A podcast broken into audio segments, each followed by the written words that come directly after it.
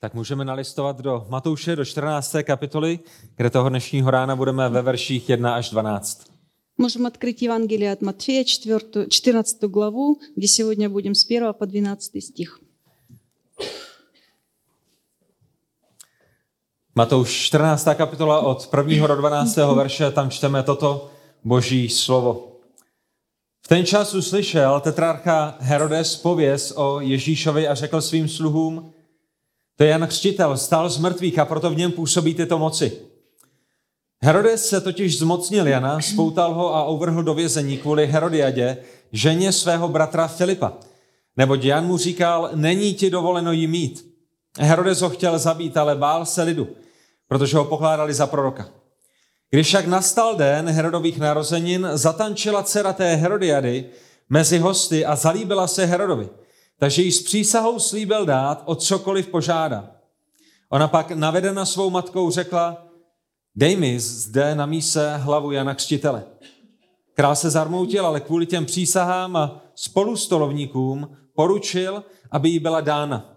Dál tedy Jana ve vězení stít. Jeho hlavu přinesli na míse a dali ji té dívce a ta ji donesla své matce. I přišli jeho učedníci, vzali tělo a pohřbili je. Pak šli a oznámili to Ježíšovi. В то время Ирод Четвертовластник услышал молву об Иисусе и сказал служащим при нем, «Это Иоанн Креститель, он воскрес из мертвых, и потому чудеса делаются им. Ибо Ирод, взяв Иоанна, связал его и посадил в темницу за Иродиану, жену Филиппа, брата своего, потому что Иоанн говорил ему, «Не должно тебе иметь ее», и хотел убить его, но боялся народа, потому что его почитали за пророка. Во время же празднования дня рождения Ирода дочь Иродиады плясала перед собранием и угодила Ироду. Посему он с клятвою обещал ей дать, чего она не попросит. Она же, по наущении матери своей, сказала, «Дай мне здесь на блюде голову Иоанна Крестителя». И опечалился царь, но ради клятвы и возлежащих с ним повелел дать ей и послал отсечь Иоанна голову в темнице. И принесли голову его на блюде, и дали девице, и она отнесла матери своей. Ученики же его, придя, взяли тело его и погребли его, и пошли, возвестили Иисусу. Pane Bože, Otče náš, který jsi v nebesích, Дорогой Господь, сущий на небесах, my se skláníme před tvým majestátem je dnešního rána. мы склоняемся сейчас перед Твоим престолом сегодня утром. A Bože, prosím tě o to, aby si nám, aby si nám pomohl dnešního rána. Мы просим, чтобы Ты помог сегодня нам utrом, Prosíme tě o to, aby si nám pomohl skrze své slovo být věrnými, jako byl Jan Křtitel. чтобы Ты помог нам быть верными через Твое Слово так, как был верен Иоанн Креститель. Bože, pomož našim srdcím se nyní soustředit na tebe a na tvé slovo.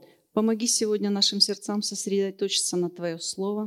Bože, pomož i mě, pomož i sestře Leně, abychom byli dobrými služebníky dnešního rána tvé církvi.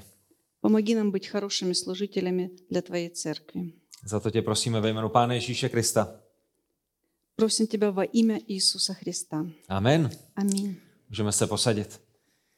Dnes ráno nám Boží slovo předkládá záznam mučednické smrti posledního starozákonního proroka Jana Křtitele. Сегодня утром Божье Слово нам, э, нас ознакомливает с историей мученической смерти последнего ветхозаветнего пророка Иоанна O Крестителя. Janovi víme, že byl velkým předpánem, Мы знаем, что он был великим перед Господом, byl naplněn duchem svatým od luna matky, что он был наполнен Духом Святым от утробы матери своей, byl ohlašovatelem příchodu Krista. что он провозглашал приход Христа, Je to muž, který šel v moci Eliášově. он шел в, по- в помазании Илии. Je to člověk, o kterém pán Ježíš řekl, že nikdo nebyl větší než on. Это человек, о котором Бог сказал, что никто не был выше, чем он. Je to hlasatel pravdy, který o sobě prohlásil, že on se musí menšit, zatímco Ježíš musí růst. Он возглашал правду и говорил, что ему нужно уменьшаться, а Иисусу ра- расти. Jan Křtitel byl jitřenkou, která nyní vyhasíná. Э, Иоанн Креститель был зарей, которая те- сегодня уже угасает. Zatímco pán Ježíš, slunce spravedlnosti, bude dorůstat svého největšího jasu. При этом Иисус — это солнце, э, солнце праведел- пр- м, справедливо- праведности, которое возрастает и набирает яркости. A tak muži, bratři, tak jak hledíme do toho textu, který je před námi dnešního rána, Братья и сестры, как мы смотрим сегодня в нас текст этим утром, Pokud největší ze starozákonních proroků zemřel mučednickou smrtí, и если видим, что най- наибольший пророк м, умер мученической смертью, pokud Jan, který byl ohlašovatelem Krista, přišel o hlavu, и если Иоанн, который провозглашал pravdu, потерял свою голову, pokud se největší z mužů dočkal ponížení v chladném vězení pro svou službu Kristu, и если этот на- великий муж, он э, был в тюрьме ради того, что он говорил правду, co potom můžete ve vašich životech očekávat vy? что потом в нашей жизни можем ожидать мы? Kdo z vás, bratři a sester, by si myslel, že jsme hodně lepšího zacházení než Jan Křtitel? Кто из нас сегодня достоин лучшего м, обращения, чем Иоанн Креститель? Kdo z nás by si myslel, že pro jméno Pána Ježíše Krista my si zasloužíme něco lepšího, něco pohodlnějšího než Jan Křtitel? Кто из нас сегодня может ожидать, что мы чего-то заслуживаем, чего-то большего, чем Иоанн Креститель? A pokud do tohoto sboru chodíte už nějakou dobu, tak víte, že Pán Bůh ve svém slovu nikde nezaslibuje, že se budeme mít na této zemi dobře, jako jeho děti. И если ходите в эту церковь достаточно долго, то вы знаете, что Бог ничего не обещал нам э, хорошего, не обещал нам хорошую жизнь. Pán Bůh se o nás vždycky postará. Он всегда о нас позаботится, Pán Bůh se postaral o Jana Křtitele ve vězení. но Он позаботился Иоанна Крестителя в тюрьме. Pán Bůh je vždycky s námi, Бог всегда с нами. ale může to znamenat, že vám setnou hlavu. Но это может означать, что вам снимут голову. Ty naše představy o tom, jak se o nás Pán Bůh stará, mohou být někdy diametrálně odlišné od těch jeho. Э, Представления о том, как Господь должен о нас позаботиться, могут быть абсолютно другими, как Бог на самом деле заботится о Ale нас. pravdou je, že ať už procházíme údolím temné smrti, Bůh je s námi. Но правда в- заключается в том, что даже если мы проходим долиной смертной тени, Бог с нами. Poslední starozákonní prorok byl zavražděn, protože poslouchal hospodina. Последний ветхозаветний пророк был убит, потому что э, слу- был послушан Богу. První novozákonní mučedník Štěpán byl zavražděn, protože vydával svědectví o Kristu. Первый новозаветний мученик был э, убит, потому что он э, говорил свидетельство об Иисусе. Náš král slávy, spasitel a vykupitel Pán Ježíš byl zavražděn na kříži, Наш царь Иисус был убит на кресте, protože byl světlem a lidé žijící ve tmě více milovali hřích. потому что он был светом, а люди, которые живут во грехе, он, они больше любят тьму. Jak by si kdokoliv z vás mohl myslet, že bude výjimkou? Как мы можем думать, что будем исключением? Jak by si kdokoliv z nás mohl myslet, že je možné věrně následovat Krista na tomto světě a kvůli Kristu neprocházet utrpením? Как мы можем надеяться, что мы можем быть верными Иисусу и не, прих- не проходить какие-то сложности на этой земле? Jak by si kdokoliv mohl myslet, že je lepší si zachovat hlavu na krku a Krista zapřít, Как бы мы могли э, думать, что лучше сохранить свою голову на плечах, но отречься от Христа при этом? než o hlavu nepřijít, ale Krista nezapřít? Или лучше э, не отречься от Христа, но потерять голову свою? Bratři a sestry v Pánu Ježíši Kristu i toho dnešního rána si chceme připomenout, že tato zem není naším domovem. И сегодня мы хотим э, просто припом- напомнить себе, что н- эта земля — это не наш дом. Ta dobrá zpráva pro nás je, že smrt není konečnou. Это хорошая весть сегодня, что смерть — это не конец. A pohodlí tohoto života není tím nejdůležitějším. И комфорт этой жизни — это не является самым главным. A Jan Křtitel, ten největší, který se narodil z ženy, jak o něm prohlásil pán Ježíš, je toho živým svědectvím, i když zemřel před dvěmi tisíci lety. Иоанн Креститель э, м, а, это является большим свидетельством этого, потому Я- что он умер. A Jan Křtitel věděl všechny tyto věci. А как Иоанн Хри- м, Креститель знал обо всем этом? Věděl, že tato zem není jeho domovem, Он знал, что эта земля не является его домом. věděl, že smrt není konečnou, Он знал, что смерть не является э, кон- věděl, концом. že jsou daleko důležitější věci než On- pohodlí tohoto života Он знал, что есть намного больше важные вещи, чем комфорт. a proto se nebál věrně vykonat dílo služby, kterou mu Bůh svěřil. И поэтому не боялся верно выполнять службу, которую Бог ему доверил. Rozumíte tomu? Понимаете? Pokud víte, že smrtí život nekončí, И если знаете, что смертью жизнь не заканчивается, pokud víte, že nás čeká věčnost s hospodinem, и если знаете, что нас ожидает вечность с Богом, potom máte ohromnou motivaci v tom, abyste pro Krista i zemřeli. Ну и по- тогда вы имеете большую мотивацию умереть для креста. A Jan Křtitel to věděl. Иоанн Христитель этого, это знал. Nepolevil, Он не замедлился, Neudělal kompromis, не пошел на компромисс, nezvolil si pohodlí před věrností не выбрал комфорт перед верностью, a jeho zbožné rozhodnutí ho stálo život. а его благочестивое решение стоило ему жизни. A tady je ten kontext, ve kterém se nacházíme ve 14. kapitole. Это тот контекст, в котором мы сейчас находимся в 14 главе. Já jsem tak vděčný za to, že můžeme procházet Boží slovo verš po verši, kapitolu po kapitole, protože rozumíme plynutí myšlenek, které nám Pán Bůh skrze své, uh, skrze své služebníky dává. Это замечательно, что мы можем проходить э, стих за стихом Евангелие, и мы понимаем э, одну мысль, которая истекает из другой. Pán Ježíš ve 13. kapitole ukázal svým učedníkům, že v tom období mezi jeho prvním a druhým příchodem to bude hodně těžké. В 13 главе Господь Иисус нам показал, уч- показал своим ученикам, что в этот период между Его первым и вторым пришествием будет тяжелое время. Celá 13. kapitola byla pánem Ježíšem Kristem zaměřena na to, že bude mnoho těch, kteří nepřijmou zvěst o božím nebeském království. Целая эта 13 глава э, была нацелена на то, чтобы показать, что будет много тех, которые не примут весть о Божьем, кра- Божьем Царстве. Pán Ježíš jim ukázal, že bude mnoho těch, kteří nepřijmou zvěst o tom, že jsou hříšníky. Э, Иисус им показал, что будет много людей, которые не примут весть о том, что они являются грешниками. Mnoho těch, kteří nepřijmou zvěst o tom, že se potřebují odvrátit od svých hříchů, litovat jich a podřídit se králi Ježíši. что они не захотят отвернуться от своих грехов, с- э, сожалеть об этом и подчиниться своему Богу Иисусу. A v tenhle ten moment Bůh skrze evangelistu Matouše ukazuje všem Ježíšovým učedníkům, tedy i vám, i mně, И в этот момент э, евангелист нам указывает всем с- уч- ученикам Иисуса, и вам, и мне, že tento svět nebude odmítat pouze Krista.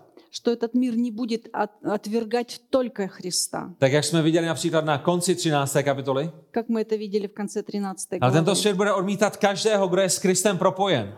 Но этот мир будет от- отвергать и каждого, кто соединен со Христом. Pán Ježíš je vinou révou, Господь Иисус – это виноградная лоза, my jsme ratolestmi мы – ветви, a pokud se snaží zničit, spálit a pokácet vinou révu, tak se budou snažit spálit, zničit a pokácet také ratolesti, které jsou napojeny na Pána Ježíše Krista. И, конечно, если будут, х- м, будут желать уничтожить всю лозу, то будут и э, ветви так и уничтожать. Každý, kdo volá svět k pokání z hříchu, tak toho čeká stejný osud jako Jana Křtitele a Pána Ježíše Krista. Каждого человека, который э, призывает э, мир п- покаяться во грехе, ожидает то же, что и Иоанна и Иисуса. Ale tady je ta dobrá zpráva dnešního rána. И сейчас это добрая весть этим утром. Dobrou zprávou zůstává, že zatímco svět může křesťany zavřít a může je umlčet, Добрая, добрая весть в том, что если мир даже может закры- м, zaставить замолчать детей, Божьих, zatímco nás mohou vyhostit a pronásledovat, нас могут изгнать, нас могут преследовать, zatímco nás mohou připravit o hlavu nebo mučit, нас могут мучить или э, лишить головы, slovo Boží a evangelium Ježíše Krista spoutáno a umlčeno být nemůže. не могут за- заставить замолчать Слово Божье. Jan byl sťat, Э, Иоанн был обезглавлен, ale po Janovi povstalo mnoho dalších věrných bratří a sester, které šířily evangelium Ježíše Krista. но после Иоанна восстало много верных братьев и сестер, которые э, несли дальше Евангелие Иисуса Христа. A tak, kde se vrhneme do toho našeho textu, který je před námi dnešního rána. И это то место, где мы сейчас обратимся к те- к тексту. Dneska nejsou žádné body, dneska není žádná osnova, dneska je pouze jeden bod a to je mučednická smrt Jana Křtitele. Одна единственная, один э, единственный э, м, пункт – мученическая смерть Иоанна. A tady je, co nám říká první verš. V ten čas uslyšel tetrarcha Herodes pověst o Ježíšovi. А, Первый стих нам говорит, «В то время Ирод, четвертовластник, услышал молву об Иисусе». A tak ta otázka je, v jaký čas? Вопрос, в какое время? A odpověď je někdy potom, co pán Ježíš nebyl přijat v Kafarnau. Ответ э, немножко позже, чем как- когда Иисус не был принят в Кафернауме. Zhruba někdy v této době. Где-то в то время. V období, kdy Ježíš již nějakou dobu sloužil, v období, kdy již nějakou dobu dělal zázraky, Это где-то то время, когда Иисус уже slужил и делал čudesa. V čase, kdy Ježíšovi služebníci byli vysláni, a aby, aby, aby kázali evangelium, aby konali zázraky a, a dělali zázraky a uzdravovali lidi. Это время, когда ученики Иисуса были высланы для того, чтобы идти проповедовать и делать чудеса, исцелять людей. V tomto čase se dostala pověst o Ježíši k tetrarchovi Herodesovi. В то время эм, Ирод четвертовластник узнал об Иисусе.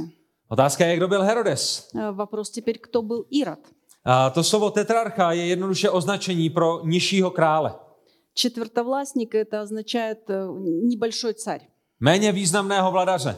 Он небольшой, не обладающий полнотой власти. Člověka, který vládne jenom nad nějakým menším územím. Человек, который правит в какой-то маленькой части земли. A tenhle ten Herodes byl znám jako Herodes Herod Antipas. И этот э, Ирод, он б- был также, на- называли его Ирод Антипас. A my už jsme se v evangelích setkali s jiným Herodem, který se nazýval Herod Veliký a to byl jeho otec. И мы уже встречались в Евангелии с Иродом Великим, это был его отец. A s Herodem Velikým jsme se setkali při narození Pána Ježíše Krista, pamatujete? Ирод Великий, это мы с ним встречались при рождении Иисуsa Христа. Jeho otec byl ten, který nechal povraždit všechny děti mužského pohlaví do dvou let, Так что этот отец его реш- э, решил убить всех детей до двух лет, protože se bálo svůj trůn. потому что боялся а, о своем троне. A tak Herod Antipas byl jedním ze synů Heroda Velikého Герод Антипа, это был один из сынов Герода Великого, a vládl nad Galileí a vládl nad Pereou, což byla oblast Ježíšovy služby. и он владычествовал над Галилеей и Перией, там, где служил Иисус. A když uslyšel pověst o Ježíšovi, tak čteme ve druhém verši, řekl svým sluhům, to je Jan Křtitel, vstal z mrtvých a proto v něm působí tyto moci. Когда услышал рассказ об Иисусе, тогда он сказал служащим при нем, это Иоанн Креститель, он воскрес из мертвых, и потому чудеса делаются им. A ta otázka minimálně v mé mysli je, proč když slyšel o Ježíši, proč když slyšel o jeho moci, proč když slyšel o jeho zázracích, proč si myslel, že se jedná o vzkříšeného Jana Křtitele? Большой вопрос возникает, почему он подумал, что именно Иоанн Креститель воскрес? který byl tou dobou už nějakou dobu mrtvý. Он уже достаточно долго был мертвый на то A время. jedna z možností je, protože Heroda Antipa tížilo svědomí.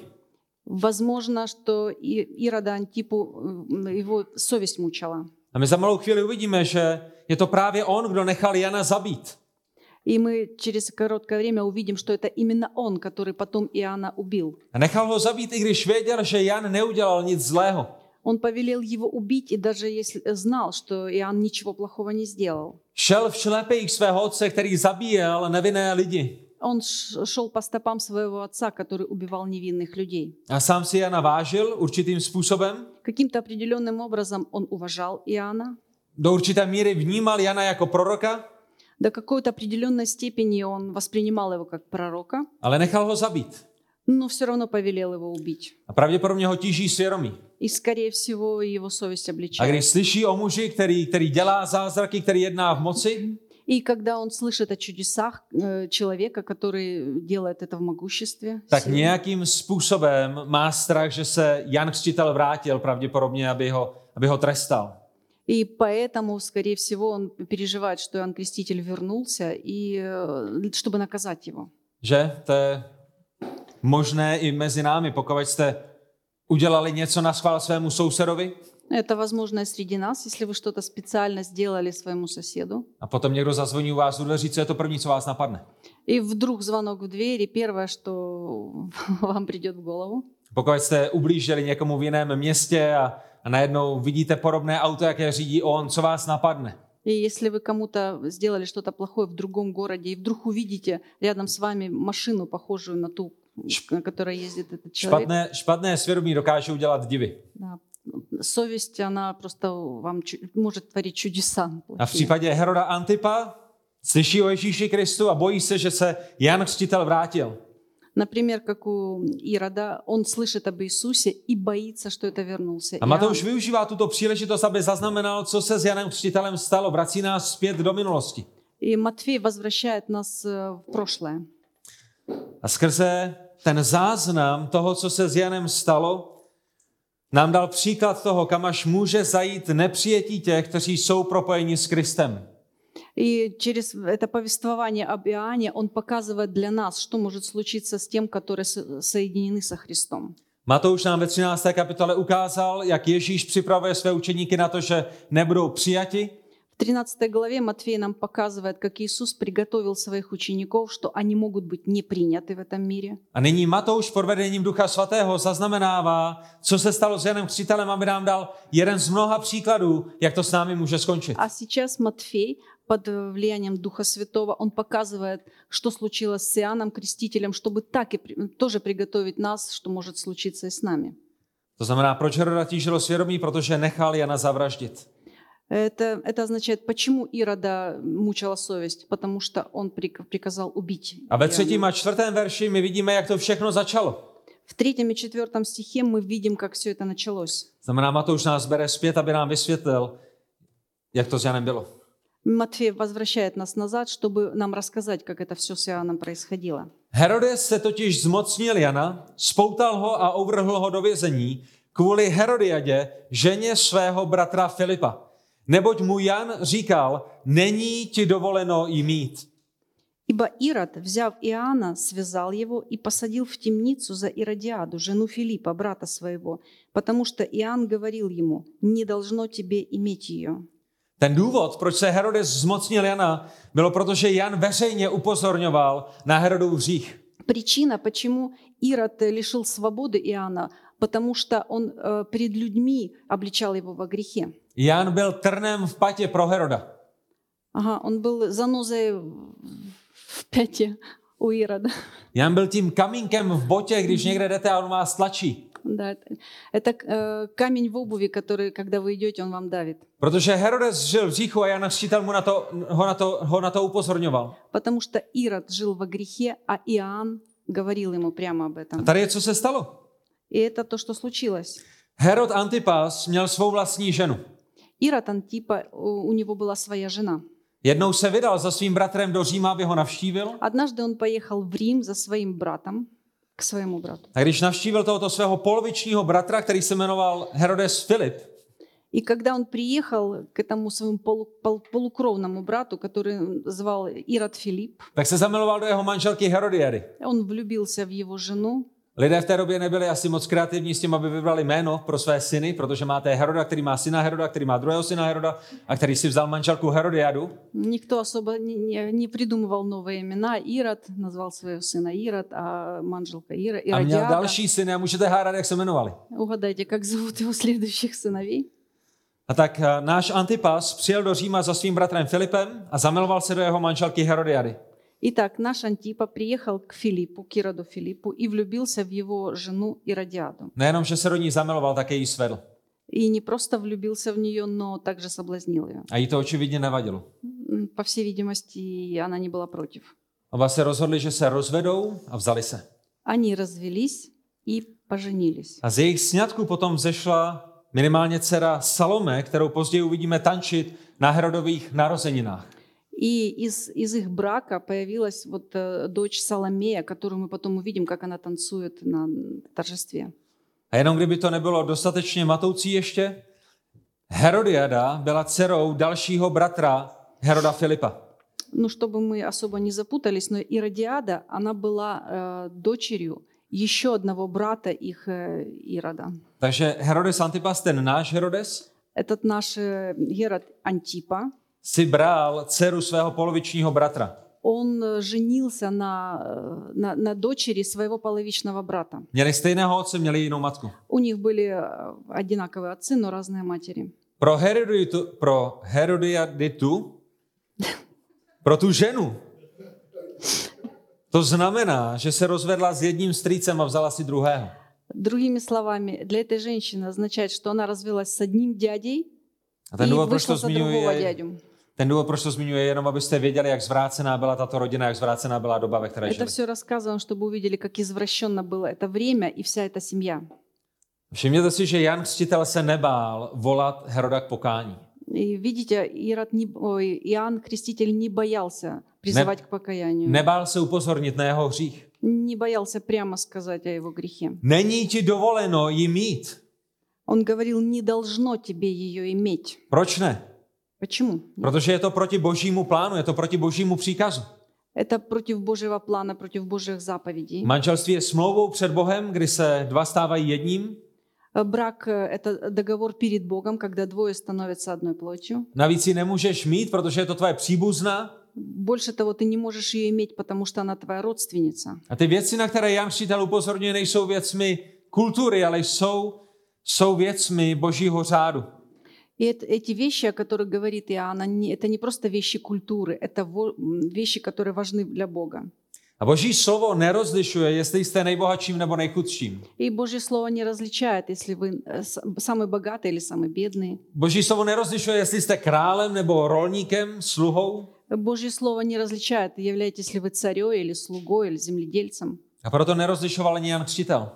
И поэтому и Иоанн Креститель не различал этого. Jan Křtitel nevolal k pokání pouze ty, kteří mu nemohli ublížit. Иоанн не призывал к покаянию только тех, которые не могли ему навредить. Jan Křtitel neupozorňoval na hřích pouze tam, kde to pro něj bylo výhodné. Иоанн не говорил о грехе только там, где это было выгодно ему. Jan Křtitel neupozorňoval na hřích pouze tam, kde by ho to nic nestálo. Иоанн не говорил о грехе только там, где бы это ему ничего не стоило, Ale všude, kde to bylo potřeba. но везде, где это было нужно. Všichni se potřebovali připravit na příchod božského krále. Все должны были быть приготовлены к приходу Божьего Царя. Všichni se potřebovali odvrátit od svých hříchů. Все должны были бы отвернуться от своих грехов. A to zahrnovalo i krále, i královnu. Это, это, это касалось и короля, и, ца- и царицу. A proto i je volal k pokání. И поэтому он и их э, призывал к покаянию. A ta odvaha a oddanost Jana Křtitele byla ohromující. Смелость и преданность Иоанна Крестителя были просто огромные, Byla inspirující. вдохновляющие. A nakonec ostála jeho hlavu. И стоило ему его головы. A tady, jak to vyjádřil jeden autor, je lepší mít hlavu jako Jan Křtitel a přijít o ní, než mít obyčejnou hlavu a zachovat si ji. Робертсон писал, это стоило ему головы, но лучше иметь голову, как у Иоанна Крестителя, и потерять ее, чем иметь обыкновенную голову и сохранить ее. A mojí naději je, že i vy budete rozhodnutí ve svém životě mít hlavu Jan, jako Jan Křtitel a být ochotní pro ní přijít, než mít obyčejnou hlavu, kterou si budete ochotní zachovat. Большая надежда, есть, что и каждый из вас будет иметь ту главу- голову, как у Иоанна Христителя, и вы готовы будете отдать ее. A všimněte si, že zatímco Jan Křtitel byl odvážný, o Herodovi se to říci nedá. Э, Иоанн Креститель был от- ну, от- отважен, но это не было видно. My čteme v pátém verši, Herodes ho chtěl zabít, ale bál se lidu, protože ho pokládali za proroka. Э, У Ирода не было этой отваги.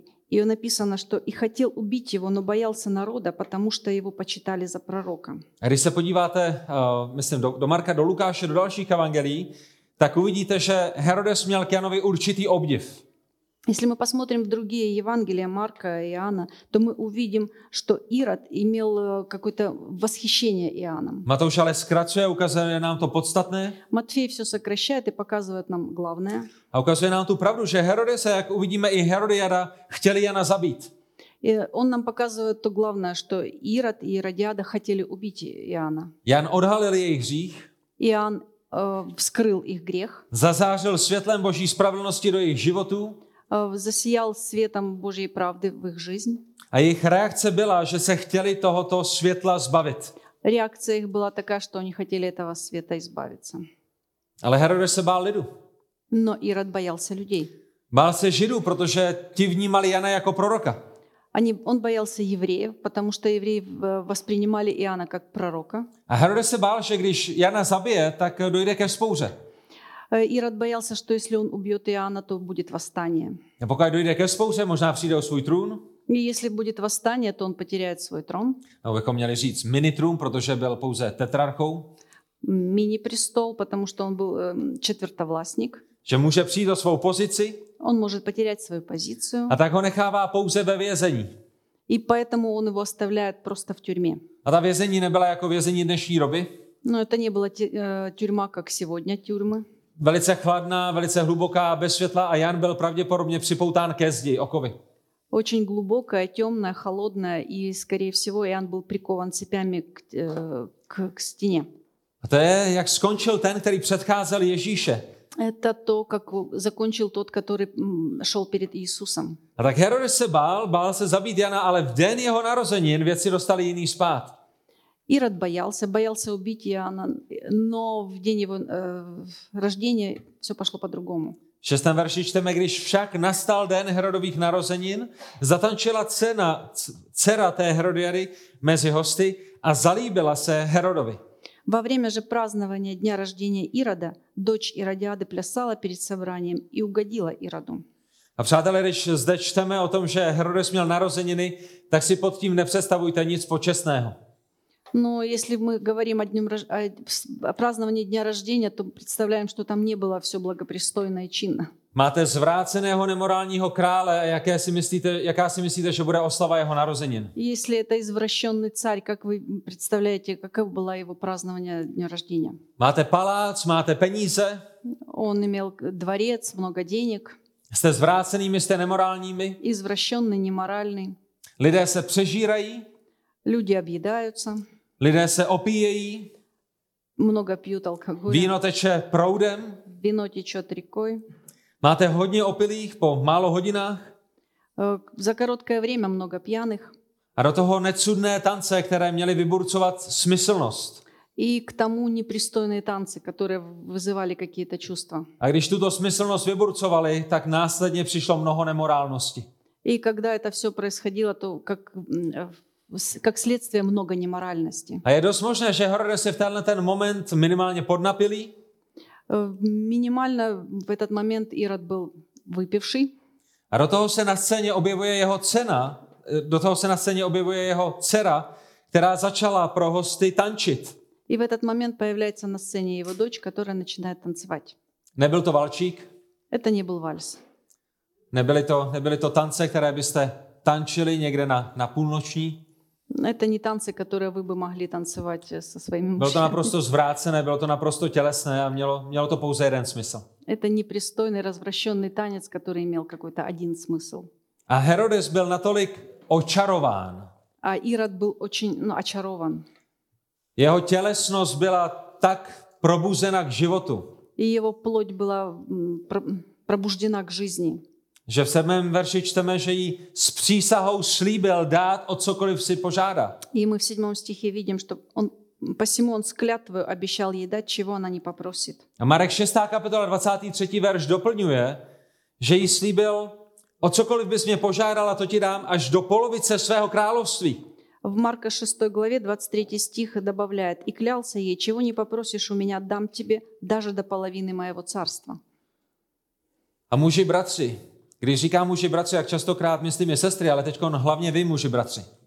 Мужи, братья, м, главным образом сейчас к вам обращение, но часто и сестры. Jak dokonalý příklad toho, o čem písmo mluví v přístoví 7. kapitole 22. verši. Э, Как важно то, что м, нам Писание говорит э, в притчах 7 главе 22 стих, Kde se píše o muži, který jedná na základě svých tělesných tíčů. где описывается мужчина, который действует э, на основании похоти плоти. A tady, jako písmo popisuje, hned za ní jde, jako chodí vůl na porážku. Тут написано, тотчас он пошел за нею, как вол идет на убой. Herodes je tímto mužem. Ирод – это тот муж. Herodes eh, žije na základě své tělesnosti a je jako vůl, který je vede na porážku. Ирод – это тот муж, который м, живет э, на поводу своей, своей плоти и как вол идет на убой. A muži, bratři, ten důvod, proč to zmiňuji, je, abyste viděli, jak velkou sílu má sexuální poti- pokušení. Мужи, братья, э, причина, по которой мы об этом говорим, э, хочу, чтобы вы знали, как важно, м, как сильно может быть сексуальное иск- покушение. Tady, jak искушение. vás může zaslepit chtíč a opilství. Как вас может ослепить э, похоть и пьянство. Až do polovic království dám ti o cokoliv požádáš. Он обещал даже до половины царства, все, что захочешь. Žádné zábrany, Никаких преград, žádná důstojnost. никакой достойности. Je naprosto ovládnut tělesností. Он просто эм, э, поглощен плотью. Ztratil jakoukoliv touhu udělat to, co je správné. Потерял всякое желание делать правильные вещи. A místo toho se zavazuje slibem a ještě přísahou, že jí dá cokoliv, o co požádá. А вместо этого еще обещает сделать все, что она хочет. Muži, bratři, to je proč potřebujete utíkat od takového pokušení. Мужи, братья, это потому что... Поэтому вы должны убегать от To je этих proč искушений. potřebujete, to je proč potřebujete s ním neflirtovat a, a nekoketovat. Жадный, никакого флирта и кокетства. To je, Убегать. to je proč potřebujete mít čistou mysl a svaté, svaté srdce v tomto směru.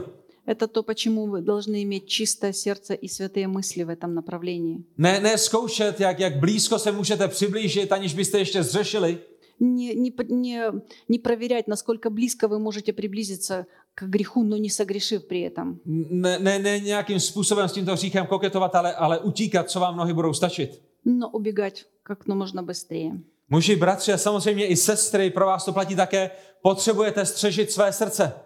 Мужи, братья и сестры, конечно, тоже вы нуждаетесь в том, чтобы оберегать свое сердце, Svou mysl a svůj zrak. свое, мыс- свое мышление, свое зрение. Nechcete se vystavovat pokušení v této oblasti. Вам не нужно м, из- м, испытывать искушение в этой области. Primárně proto, že to zarmucuje hospodina, vašeho stvořitele a spasitele. Хотя бы потому, что это огорчает вашего Бога, сп- ст- вашего Творителя. Творца. Primárně proto, protože nechcete hřešit proti Bohu, který vás z hříchu vykoupil zástupnou obětí svého syna. Хотя бы потому, что вас Бог искупил э, заместительной жертвой Иисуса Христа.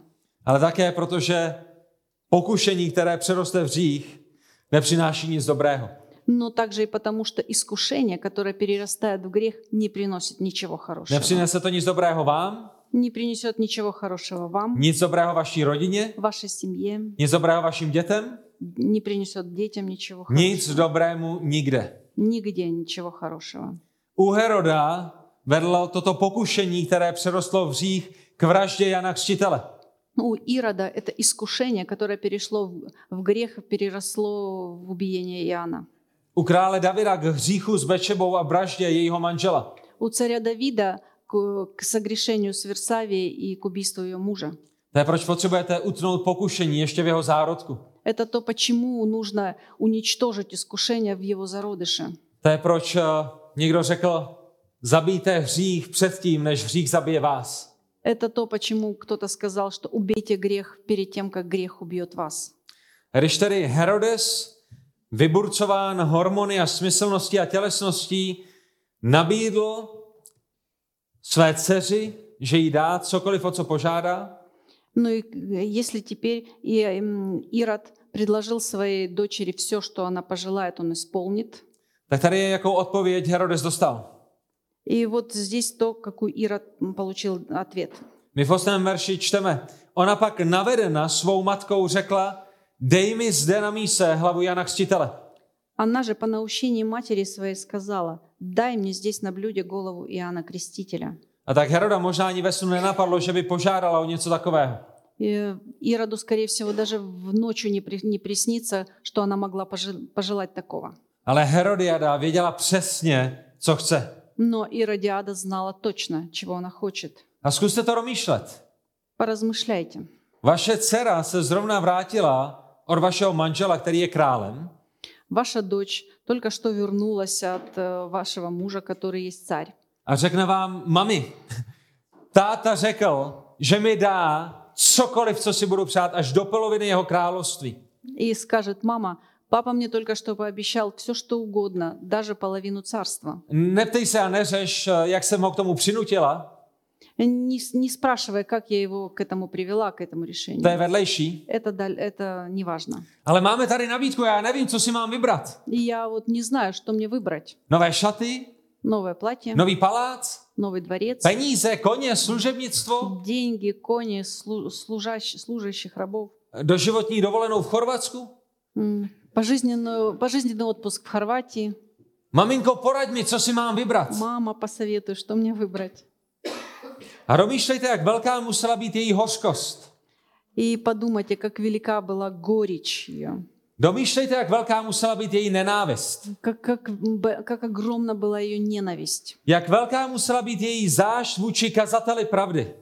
как она сильно ненавидела этого м, пра- м, глашатая правды. Jak moc musela milovat svůj hřích a jak moc musela nenávidět světlo, И как сильно она должна была любить грех и ненавидеть свет. které na jejich hřích poukazovalo. Свет, который указывал на ее грех. Rozumíte tomu? Ona si mohla říct o cokoliv.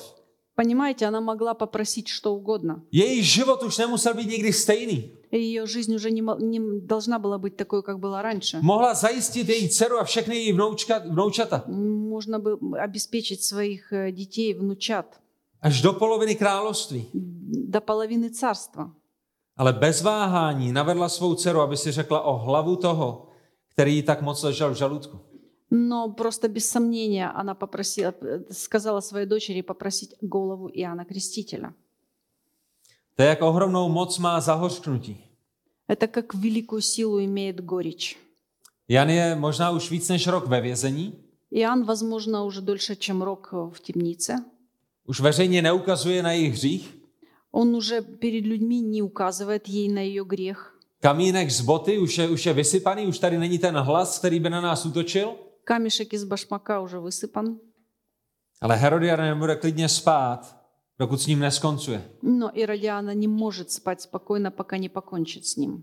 Nic na tomto světě pro ní, neměli větši, ne, pro ní nemělo větší hodnotu, než hlava Jana Křtitele. Ничего на этой земле не имело большую ценность для нее, чем голова Иоанна K čemu jí Крестителя. bude? Для чего это ей? Co s ní udělá? Что с ним сделает? Postaví s ní barák? Nebo ji někde prodá? Nebo si ji dá na výstavu? Продаст, отдаст на выставку или построит, построит дом с ней? Ne, to jediné, k čemu jí to bude, je, že odplata bude její. И Единственное, что для чего это будет, это возмездие э, для нее будет. для неё. Nebude, nebude klidně spát, dokovat Jan bude žít. Она не может спокойно спать, пока Иоанн живет. A tady je dokonalá příležitost s ním skončit jednou provždy. И это идеальная возможность законч- покончить с ним раз и навсегда. Jak smutné. Как печально. Jak smutné, když rodiče navádí a vedou a nutí své děti k hříchu. Очень печально, когда родители ведут детей, своих детей к греху. Muži, bratři, sestry, vy, kteří jste rodiče, jak smutné, když vedete a navádíte své děti k hříchu. Мужи, братья и сестры, как печально, когда вы ведете своих детей к гре- к греху. Jak hrozný bude boží soud těch, kteří se nespokojili s tím, že hřeší oni samotní, Как серьезен будет Божий суд, когда недостаточно для человека только своего греха, ale ještě do hříchu táhnou své děti. но они еще и влекут детей в в свой грех. A přesto bude Bohem souzená i Salome. Но все равно будет сужден- осуждена Богом и Соломея, Že Salome se jednoho dne nebude moci vymluvit na to, já vlastně nemám podíl na vraždě a na křtitele, já jsem byla jenom navedená svojí matkou. М, Соломея не, не сможет сказать однажды, что я вообще не, не участвовала в убийстве Иоанна, это все моя мать. Herodes je zodpovědný, Ирод Herodiada несет je zodpovědná. ответственность, Иродиана несет Salome je ответственность. také И zodpovědná. Соломея тоже несет ответственность. Ale pravděpodobně to v den soudu bude, bude daleko těžší pro její matku, protože ona ji svedla k tomuto hříchu. Скорее всего, матери будет намного тяжелее во- в день суда, потому что она э, поставила свою дочь перед грехом. A Boží slovo mluví jasně, každý je zodpovědný za své vlastní hříchy. Божье слово говорит ясно, что каждый ответственен за свои грехи. Ti, kteří svádí, i ti, kteří jsou svedení, jsou zodpovědní za své hříchy. Те, которые соблазняют, и те, которые соблазнены, также ответственны за свой грех. Salome mohla říci ne, Соломея могла сказать «нет», ale neřekla. но не сказала. A tak Herodiera i Salome mají podíl na vraždě Jana Křtitele. Так что и Иродиана, и Соломея имеют свою часть э, в убийстве Иоанна Mají podíl Крестителя. na vraždě toho, který je volal k věčnému životu. Они имеют участие э, в убийстве того, который звал их к вечной жизни. A všimněte si v 9. a 10. verši, že Herodes také nezůstal bez viny. А Посмотрите, в 9 и 10 стихе Ирод тоже не остался без вины. Král se zarmoutil, ale kvůli těm přísahám a spolustolovníkům poručil, aby jí byla dána, míněno hlava. Dal tedy Jana ve vězení stít. «И опечалился царь, но ради клятвы и возлежащих с ним повелел дать ей и послал отсечь Иоанну голову в темнице».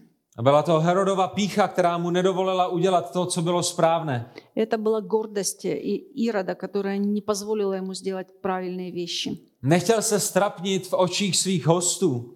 Он не хотел плохо выглядеть перед своими гостями, Nechtěl vypadat jako slaboch. не хотел выглядеть слабым, Bál se, že přijde o svoji reputaci. боялся потерять свою репутацию, Bál se, že přijde o svoji pověst. м, потеря- потерять свою хорошую историю.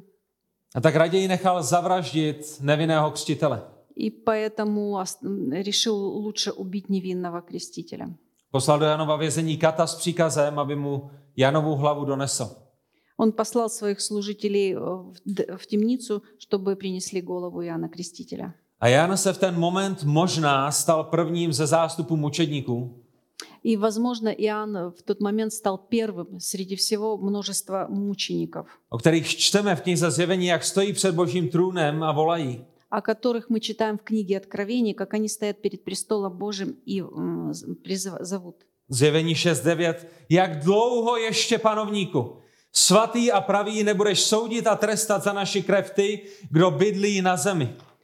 Откровение 6 глава 10 стих. «И возопили они громким голосом, говоря, «Доколе, владыка святой и истинный, не судишь и не мстишь живущим на земле за кровь нашу». Jan je mrtev. Иоанн мертв. Jan byl popraven. А Иоанн был убит. Ale Janova smrt nebyla v rukou Heroda, ale v rukou božích. Но Иоаннова смерть не была в руках Ирода, это она была в руках Божьих. Herod, jeho manželka, jeho dcera jsou zodpovědní za Janovu smrt. Ирод, его жена и дочь, они ответственны за смерть И- Je to ale, Иоанна. je to ale hospodin, který určuje počet našich dnů na této zemi. Но это Бог, который определяет číslo дней našich на этой земле. Je to hospodin, bez jehož vůle nespadne jeden jediný vlast z naší hlavy, i když jsme ve vězení. Это Господь, без, ко- без ведома которого не упадет ни один глаз нашей, гол- глаз нашей головы, даже если мы в тюрьме. Je to hospodin, který předurčil Janovi i dalším mučedníkům, jak zemřou. Это Господь, который предустановил Иоанну, как он умрет, и другим э, мученикам. A možná i pro Jana platí to, co čteme o dva verše později v 11. verši zjevení 6. kapitoly. Возможно, для... м, также мы читаем про Иоанна в Откровении 6.11. Možná i Janovi bylo dáno bílé roucho a bylo mu řečeno, ať odpočine ještě krátký čas, dokud se nenaplní počet jejich spoluotroků a jejich bratrů, kteří mají být zabíjeni jako oni. «И даны были каждому из них одежды белые, и сказано им, чтобы они успокоились еще на малое время, пока и сотрудники их, и братья их, которые будут убиты, как и они, дополнят число». A ta skutečnost ze zjevení 6. kapitoly 11. verše je následující. Это реальность в Откровении 6.11. Když my Вот čteme, такова. kteří mají být zabíjeni jako oni, Те, которые должны быть убиты, как они, tak to znamená, že Bůh ve své svaté vůli, так это означает, что Бог в своей святой воле, že Bůh ve své dokonalé moudrosti, Бог в своей совершенной мудрости, Bůh na základě svého bezříšného, dokonalého, svatého úradku Бог на основании своего с- э, святого безгрешного ведения se rozhodl, že některé z jeho dětí budou muset pro jméno Ježíše Krista položit svůj život skrze mučednickou smrt. он решил, что некоторые из его детей будут э, обезглавлены или убиты с мученической смертью. Že budou mít tu výsadu být sjednoceni s Kristem v jeho utrpeních. Они будут иметь эту привилегию, соединены со Христом через серьезное мучение. Že budou mít tu výsadu prolít svou krev pro toho, který prolil svou krev pro ně. Они будут иметь эту привилегию пролить свою кровь за того, который пролил кровь за нас. Jan Křtitel a každý další učedník rozuměli tomu, Иоанн Креститель и многие другие ученики следующие понимали это, že to není něčím špatným, что это неплохо, že to není božím trestem, это не Божье наказание, ale že je to boží výsadou. что это Божья привилегия. Moje otázka pro vás je, jestli tímto způsobem rozumíte utrpení ve svém životě, pokud trpíte pro jméno Pána Ježíše Krista. И вопрос сегодня к вам. Если вы сегодня воспринимаете свои страдания в жизни так, вот подобным способом, No, V momentě, kdy meč oddělil hlavu od Janova těla, в тот момент, когда меч отделил голову от Иоаннова тела, se tento věrný a dobrý služebník ocitnul na druhé straně smrti. этот верный э, слу- служитель Иисуса оказался на другой стороне смерти. Ještě než dopadla jeho hlava na zem, jeho duch byl v přítomnosti Boží. И еще голова не коснулась земли, но его дух уже был в присутствии Божьем. A poštol Pavel říká v 2. Korinským 5. kapitole 8. verši, jsme plní důvěry a raději chceme odejít z tohoto těla a přijít domů k pánu. А Во 2 Коринфянам 5.8 апостол Павел говорит, то мы благодушествуем и желаем лучше выйти из тела и водвориться у Господа. Jan odešel z tohoto světa a Иоанн, okamžitě byl převeden do svého nebeského domova. Иоанн ушел из этого мира, но мгновенно был приведен в Божье свое до- дома. Jan opustil svůj pozemský stan a přišel domů k pánu. А, Иоанн э, оставил свое здесь временное жилище и пришел в дом, домой к Господу. Herodiara si myslela, že Janovi dopřává to nejhorší možné, И Родиана думала, что она э, желает э, Иоанну то самое ны- наихудшее, Ale pro ty, kteří patří Bohu, Но для тех, которые принадлежат Богу, je smrt tím nejlepším, co je na této zemi může potkat. смерть – это то наилучшее, что их на этой земле может э, встретить. Protože smrt není konečnou. Потому что смерть – это не конечная. Smrt je pouze dveřmi do věčnosti. Св- Смерть – это просто двери в вечность. A možná vás nezabijí pro jméno Pána Ježíše Krista. Возможно, вас не убьют ради имени Иисуса Христа. Možná vám budou jenom způsobovat hodně těžkostí. Возможно, вам просто будут э, какие-то сложности в жизнь приносить. Ale i v tom se můžeme radovat. Но и в этом мы можем радоваться. Protože my víme, že i tyto těžkosti jsou v rukou Boží. Потому что мы знаем, что и эти сложности все в руках Божьих. A Bůh je použije pro naše dobro a k našemu růstu do podoby Pána Ježíše Krista. И Господь их использует для нашего роста э, к подобию Иисуса Христа. Jan byl věrným služebníkem a nebál se těch, kteří mohou ublížit pouze tělu. Иоанн был верным служителем и не боялся тех, которые могут э, м, помеш- м, навредить телу. Bál se hospodina, protože věděl, že hospodin může zahubit i jeho duši. Он боялся Бога, потому что знал, что Бог может э, навредить его душе.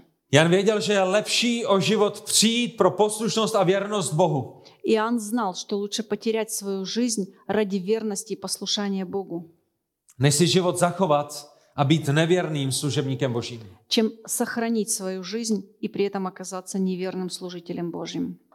A moje otázka pro vás je nejenom, jestli to víte, ale jestli jste odhodláni tímto způsobem také žít.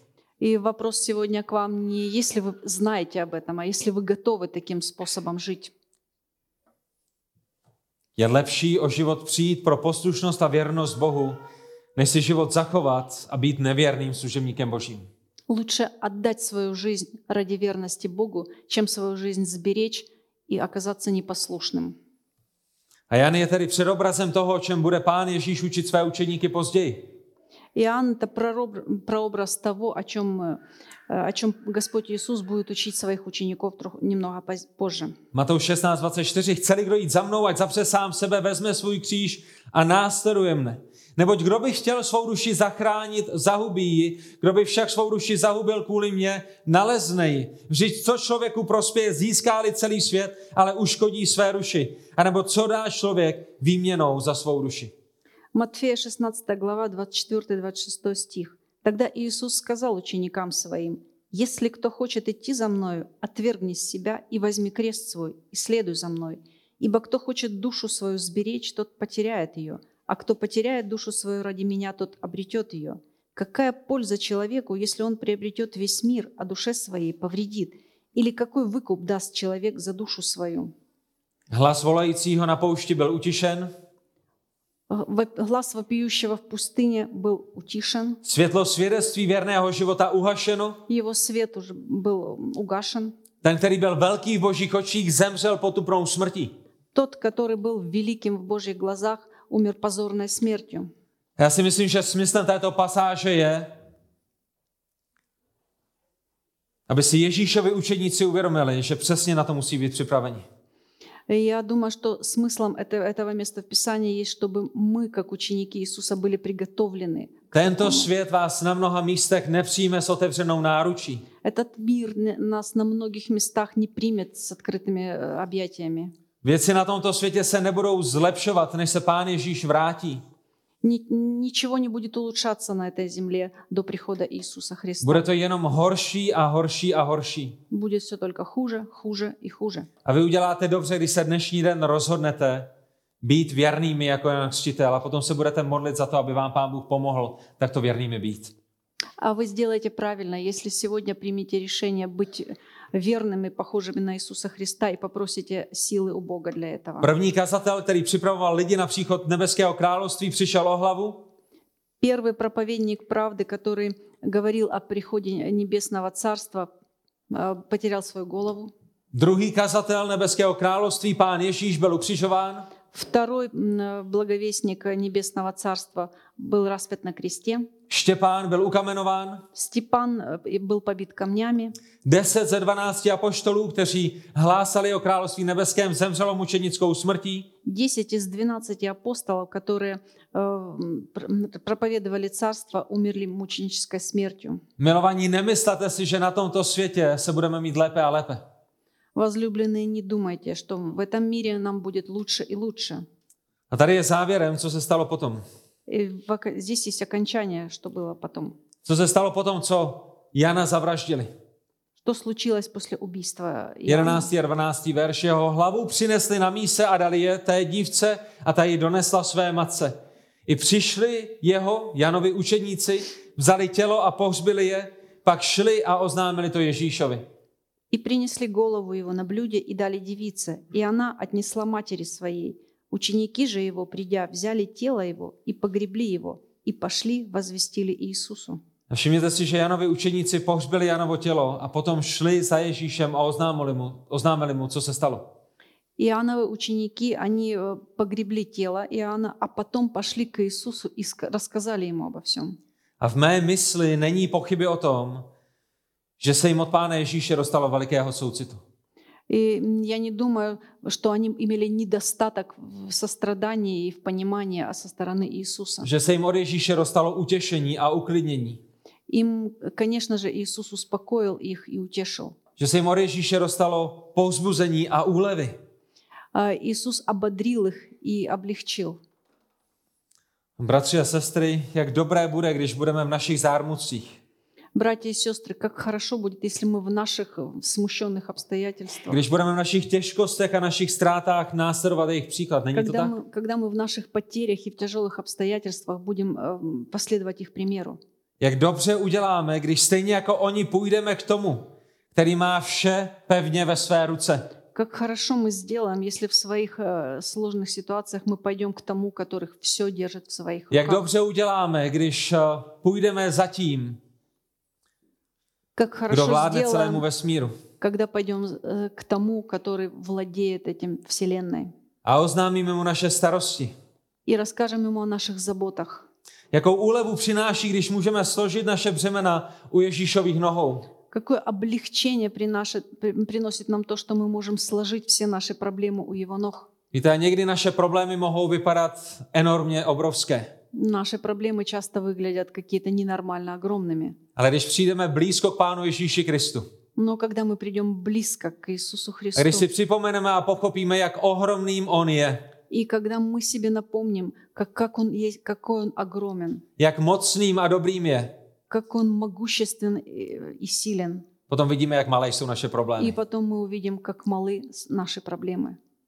Když jste daleko od Krista Когда вы далеко от Христа, a ve vašem životě je nějaký problém, и когда в вашей жизни какая-то проблема, Kristus je tam někde vzadu a vy ho vidíte jenom na obzoru. Э, Когда Христос где-то позади, и вы видите его где-то в поле зрения, э, Tak si možná říkáte, mé problémy jsou tak velké a Ježíš s nimi zajisté nic neudělá. и мои проблемы так велики, а Иисус вряд ли справится с ними. Ale čím blíže půjdete se svými těžkostmi a utrpeními ke Kristu, И, но чем ближе вы будете приближаться со своими проблемами ко Христу, tím více zjistíte, jak malé jsou vaše problémy ve srovnání s mocí Boží. и тем больше вы увидите, как малы ваши проблемы во сравне- по сравнению с Божьим могуществом. Musíte být blízko Krista.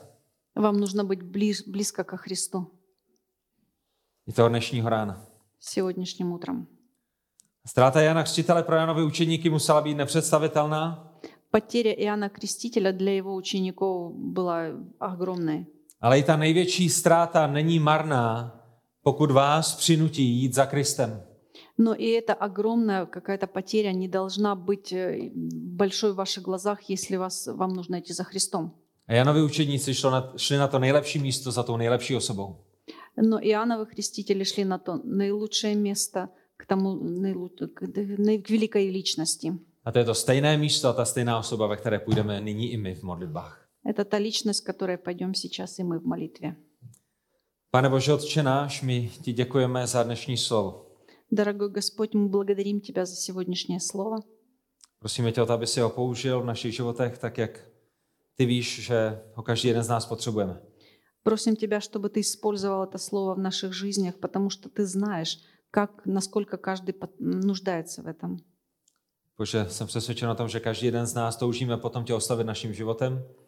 Я uверен, что каждый из нас хочет прославить Тебя своей жизнью, Toužíme potom žít čisté a svaté životy pro tvoji slávu a pro dobro tvé církve. что мы желаем жить для Твоей славы и для до- добра Твоей церкви. A tak tě prosíme, Bože, o to, aby si ukazoval v našich životech cokoliv, co do nich nepatří, abychom mohli být čistými a svatými. И просим Тебя, чтобы Ты указывал каждому из нас, что в нашей жизни лишнее, что не не принадлежит Тебе и от чего нужно избавиться. Prosím tě o to, aby nebyl žádný hřích v našich životech, který by nám bránil ti sloužit. Просим, чтобы в нашей жизни не было никакого греха, который нам мешает служить Тебе. Bože, prosím tě, aby si nám dával moudrost do nejrůznějších životních situací, kterými procházíme. Просим, чтобы Ты давал нам мудрость для каждой ситуации, которую мы, мы проходим в жизни. Bože, prosím tě o to, aby si posiloval ty, kteří jsou nemocnými mezi námi. Просим, чтобы Ты, усили... м, чтобы ты м, исцелил тех, которые больны сегодня между нас. Děkujeme za to, že jejich nemoci nejsou pro tebe překvapením, Благодарим Тебя, что их болезни для Тебя не являются неизвестными. Děkujeme za to, že ty jsi všemohoucím Bohem, který je může okamžitě uzdravit a vyléčit. Благодарим Тебя, что Ты всемогущий Бог, который можешь мгновенно исцелить любого. A pokud to tak nečiníš, tak my víme, že je to kvůli tomu, že i skrze nemoci a skrze těžkosti ty nás chceš přitáhnout blíže k sobě. Но если Ты не исцеляешь мгновенно, то мы знаем, что через наши болезни или какие-то сложности Ты хочешь нас привлечь ближе к себе. A tak tě prosím o to, aby si posilnil naši víru. И Э, поэтому просим Тебя, чтобы Ты усилил нашу веру. Víru těch, kteří jsou nemocní, Веру больных, víru těch, kteří prochází těžkostmi, веру тех, которые проходят víru сложности, těch, kteří jsou možná pronásledováni pro tvé jméno. веру тех, которые, возможно, преследуемы сегодня из-за имени Твоего. Protože my nevíme, jak dlouho si budeme moci užívat svobodu, kterou v této zemi máme, Мы не знаем, на- как долго мы можем испол- э, наслаждаться свободой, которую мы имеем в этой земле. ale chceme ji využít k tomu, abychom se připravili na to, jestli budeme někdy pronásledováni. Но хотим использовать ее для того, чтобы приготовиться, возможно, к, м, к- к- к неким преследованиям. Pomáhej nám být věrnými s málem, Помоги нам быть верными в малом, abychom jednoho dne mohli věrně položit náš život za tebe, budeš-li to vyžadovat. чтобы, в- э, если это нужно будет, мы смогли верно положить свою жизнь, если ты будешь хотеть этого. Hospodine, prosím tě o to, aby jsi se smiloval nad eh, tímto místním sborem. Господь, мы просим, чтобы Ты смиловался над этим нашим сбором, Prosím tě o to, aby si ho chránil. чтобы Ты охранял каждого. Proti, prosím tě o to, aby si nám pomáhal vidět věci takové, jaké skutečně jsou. Просим, м, чтобы Ты помогал нам видеть э, все вещи в нашей жизни так, такими, как они по-настоящему есть. Děkujeme za to, že nás máš ve své ruce. Благодарим Тебя, что Ты нас держишь в своих руках. Amen. Аминь.